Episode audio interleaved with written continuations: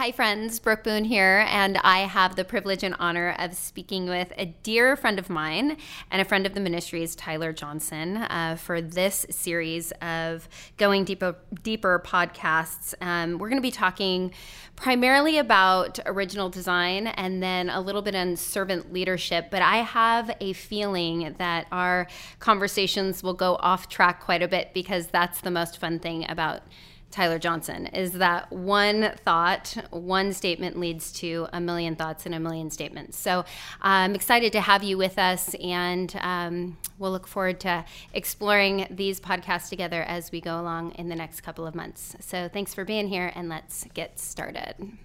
Brooke Boone here. Um, get to chat with Tyler Johnson yet again. So thanks so much for being here with me. Um, I gave you i was talking to you a little bit earlier before we started podcasting about this idea that we um, specifically in the spiritual realm as we're developing we're becoming more christ-like and transformed into his likeness that we at least me can get caught up in the quest for quote unquote finger quotes here it um, so I gave the example of me laying on the massage or getting some body work uh, up at retreat last last week.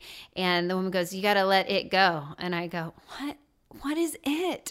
Like right? Like i'm questing after the it. And so talk to me a little bit about the quest for the the it.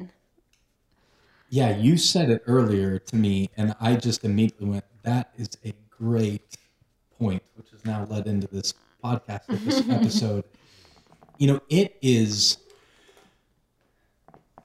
very interesting because in that of let it go, I want to I want to say it this way, and I'm thinking out loud. So this is not a I'm not ready to. I like that since I just mentioned this five minutes ago. um, but to me, the the releasing of it is this sense of sin, and I I believe this in all my heart. Is the so when you're sitting there, you got to let it go. There's this whole conjured up like what is it? and mm-hmm. what does that even mean? And the minute you kind of pull a thread, it's the way you talk about. It. You're moving back generations and right. generations. You're right. going, what is this? You're moving immediately into self trust. You're moving into insecurity.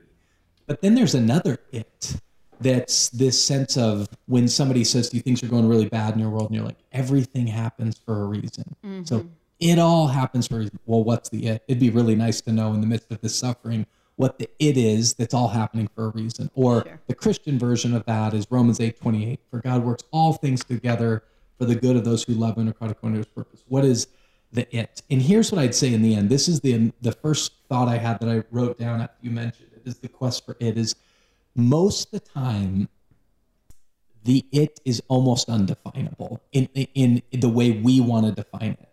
But what Jesus is always saying to us is live now so mm. the contrast of the it is be present.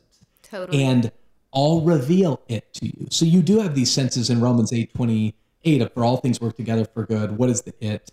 Well, it's Romans 8 29 says is to make you like Jesus. Mm-hmm. But I'm not even certain we know what that means mm-hmm. entirely. Mm-hmm. So it's just like, here's what I know. In this moment right now, how do I suck life for all that it is? How do I live present? How do I live sacrificially? It's better to give than it is to receive but be present in the moment, trusting that you said this to me earlier off podcast. It's the man in the desert. He gives you bread for today, Amen. right?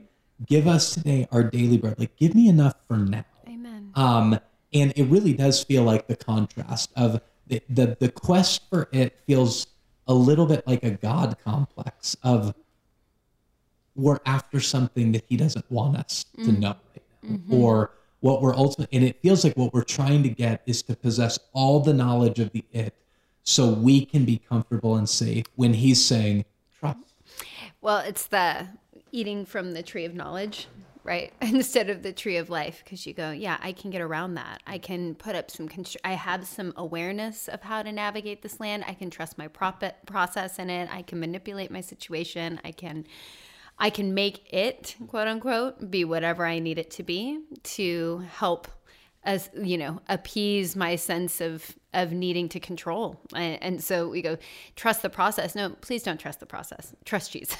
Because if you trust so the good. process you're perpetuating the process unfortunately, right? And it does feel like the it, like when somebody says, if you were to put positively, let it go, it feels like the positive is receptivity, like mm-hmm. receive God. Mm-hmm. Like that's the, the only thing I know at this moment is the expulsion. I'll, I'll say this, and this just came to me, but there's a, a famous sermon by a Puritan named Thomas Chalmers. It's called The Expulsive Power of a New Affection. It's this idea of you never remain neutral. Mm. So I don't get out of bad habits, or if you want to use the biblical definition of sin, by going, you know, that'll never satisfy. Like, leave it because it'll never satisfy you. It's like the only way something gets expelled, right? We remember school, when somebody got expelled from school, is a new affection, a greater love. That's the only thing that knocks out a lesser love is something greater. and this is true all the time, with or without great things. So to me, the sense of let it go, well, the only way it can go is if something greater comes in to expel the it out. Totally. Oh, and that's that my burden is light, L I G H T. Like there's just frequency with respect to when the Lord comes, the atmos- atmosphere changes. Amen. And then when he takes up residence inside of us, we then set the temperature, we change the atmosphere. And so it does expel. His burden is light, L I G H T. Um, so, um, what is it? Catherine of Siena says, All the way to heaven is heaven because he said, I am the way. So it's this profound presence to the moment. It's true. Like it's true. Then the mystics have been calling it for centuries that the present moment is where the power really is. Um, I Bill Johnson always says um, that there's a scripture. I, don't, you're gonna know it. I don't remember exactly where it is. But it says, "Be anxious for nothing." Philippians, right? Be anxious for nothing. And he goes, "That's that's one I've always done because every time I get to the something, it was nothing." Everything I, every time I'm ever anxious and I actually get to it, it's nothing. So like I've been anxious. He, so he was like, I'm so good at that. I'm anxious, and when I finally get there, it's absolutely nothing. So this quest for it, we have to be defined by um, it being like that God would intersect us in whatever, in the lament, in the high, in the joy, in the battle, in the grief um, you know some only way to a new place is through an old place sometimes. So the lord is faithful in that. So all the way to heaven is heaven because he said that i am the way.